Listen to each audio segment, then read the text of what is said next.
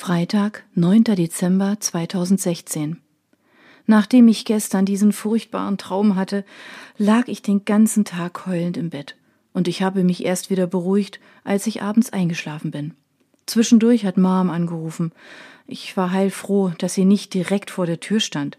Wenn sie mich gesehen hätte, hätte sie sich nicht nur unglaublich viele Sorgen gemacht und mich bemitleidet. Ich habe es so satt, dass mich alle immer nur bemitleiden. Deshalb habe ich ihr gesagt, dass es mir gut geht, ich aber noch auf einen Anruf von Mina warten würde, was natürlich gelogen war. Ich wollte nur nicht so lange mit ihr telefonieren, damit sie nicht merkt, wie es mir tatsächlich geht. Immer wieder kreisten meine Gedanken um diesen Albtraum und wie damals meine glückliche Welt in einer einzigen Sekunde zerbrach. Heute Morgen erlebe ich das Gleiche noch einmal. Erst hatte ich erneut diesen Albtraum und brach wieder schluchzend zusammen. George miaute bestimmt schon seit einer halben Stunde, weil er endlich auf den Balkon will. Irgendwann halte ich sein Geheule nicht mehr aus und stehe auf. Vor lauter Tränen kann ich kaum sehen, wo ich hinlaufe, aber ich finde die Balkontür auch so. Bevor George raus an die frische Luft geht, tapst er für ein paar Sekunden um meine Beine, als würde er mich trösten wollen. Aber all das bekomme ich nur am Rande mit.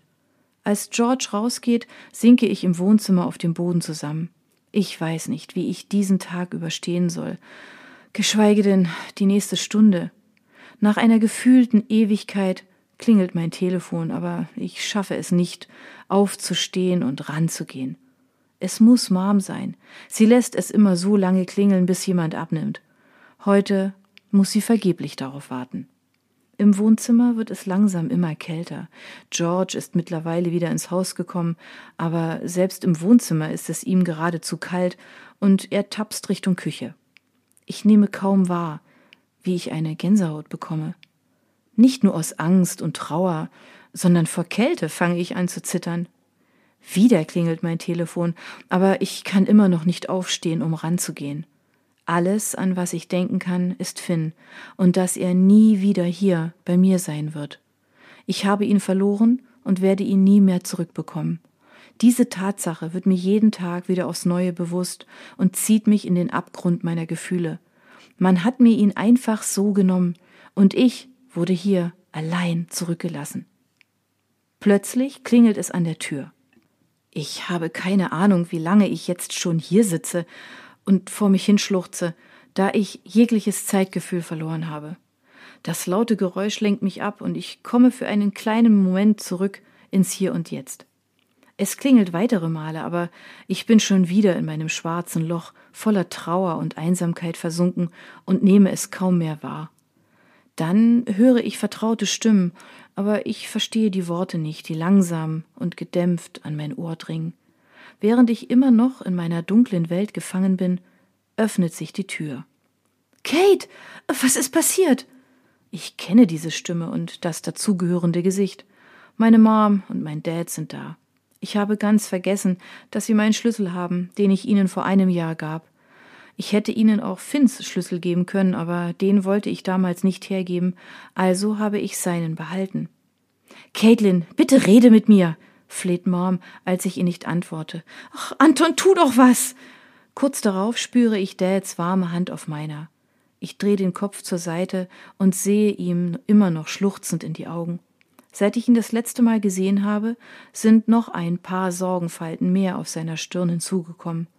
Jetzt merke ich, dass er die Balkontür wieder zugemacht hat, denn es zieht nicht mehr so sehr wie vorher.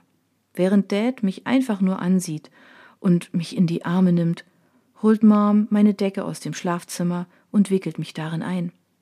Zusätzlich macht sie den Kamin an, dann versucht sie noch einmal eine Antwort aus mir herauszulocken, aber ich bekomme kein Wort heraus. Ellie, lass ihr ein bisschen Zeit, um sich zu beruhigen, sagt Dad, und tatsächlich ist Mom still, was mich ein bisschen überrascht. Es dauert bestimmt eine halbe Stunde, bis ich mich wieder einigermaßen beruhigt habe. Geht's wieder? Fragt Dad, nachdem ich aufgehört habe, in seinen Armen zu schluchzen. Langsam und kaum merklich nicke ich. Willst du darüber reden? Jetzt schüttle ich den Kopf. Ist es wegen Finn? fragt Dad vorsichtig und beobachtet mich ganz genau. Wahrscheinlich hat er Angst, dass ich gleich wieder heulend zusammenbreche, aber ich bleibe ruhig und nicke erneut.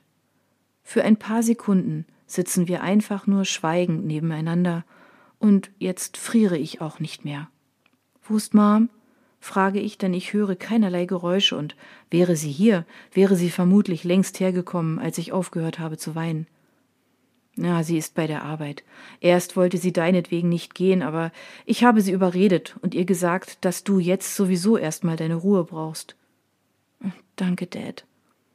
Wieso hast du die Balkontür aufgemacht und offen gelassen?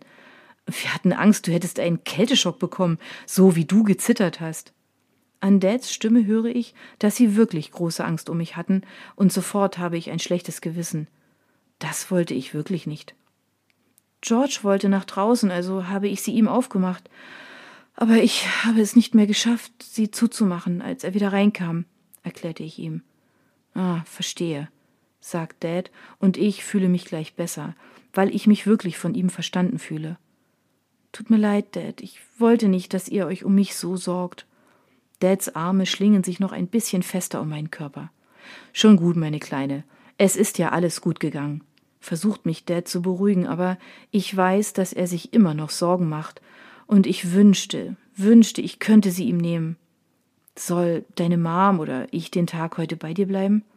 Nein, nein, schon gut. Aber es wäre schön, wenn du noch ein bisschen bleibst. Selbstverständlich. Dad lächelt mich an und gibt mir einen liebevollen Kuss auf die Stirn. Er bleibt den ganzen Tag bei mir und macht uns sogar eine Kleinigkeit zu essen. Es sind zwar nur Spaghetti, aber wenn Dad für mich in der Küche steht, bedeutet mir das eine ganze Menge. Es erinnert mich an eine Zeit, in der meine größte Sorge war, rechtzeitig meine Studienarbeiten abzugeben. Nachdem wir gegessen haben, machen wir es uns im Wohnzimmer gemütlich und schauen eine Komödie, da Dad der Meinung ist, das würde mich aufheitern. Hier und da muss ich tatsächlich ein bisschen schmunzeln, aber meine Laune ist trotzdem noch im Keller. Am meisten hilft es mir, dass Dad einfach nur da ist und nicht versucht, mich krampfhaft zum Reden zu bringen. Daher sprechen wir auch, außer über den Film, kaum ein Wort miteinander. Aber das ist völlig in Ordnung. Ich wünsche mir, dass der Film niemals endet. Nicht, weil er besonders gut ist, er ist sogar eher durchschnittlich, aber es tut gut, einfach irgendwas anzuschauen und darüber nachzudenken, statt mich mit meinen eigenen Gedanken zu beschäftigen. Aber natürlich hat auch dieser Film ein Ende und irgendwann ist der Abspann vorbei. Deine Mutter kommt nach der Arbeit nochmal hierher. Ich habe ihr gesagt, sie soll dich nicht aushorchen, aber du kennst sie ja. Ich seufze. Ja, ich weiß. Am späten Nachmittag kommt Mom vorbei. Wie mir Dad prophezeit hat, fragt sie mich, was passiert ist und wie es mir geht, aber ich versuche ihren Fragen zu entgehen und sage ihr, dass ich nicht darüber reden will. Erst ist sie ein bisschen verletzt, weil ich mich ihr nicht anvertraue, aber dann sieht sie es ein, dass ich noch nicht bereit bin, darüber zu reden. Meine Eltern bleiben bis spät abends und bis Dad alle zwei Sekunden die Augen zufallen.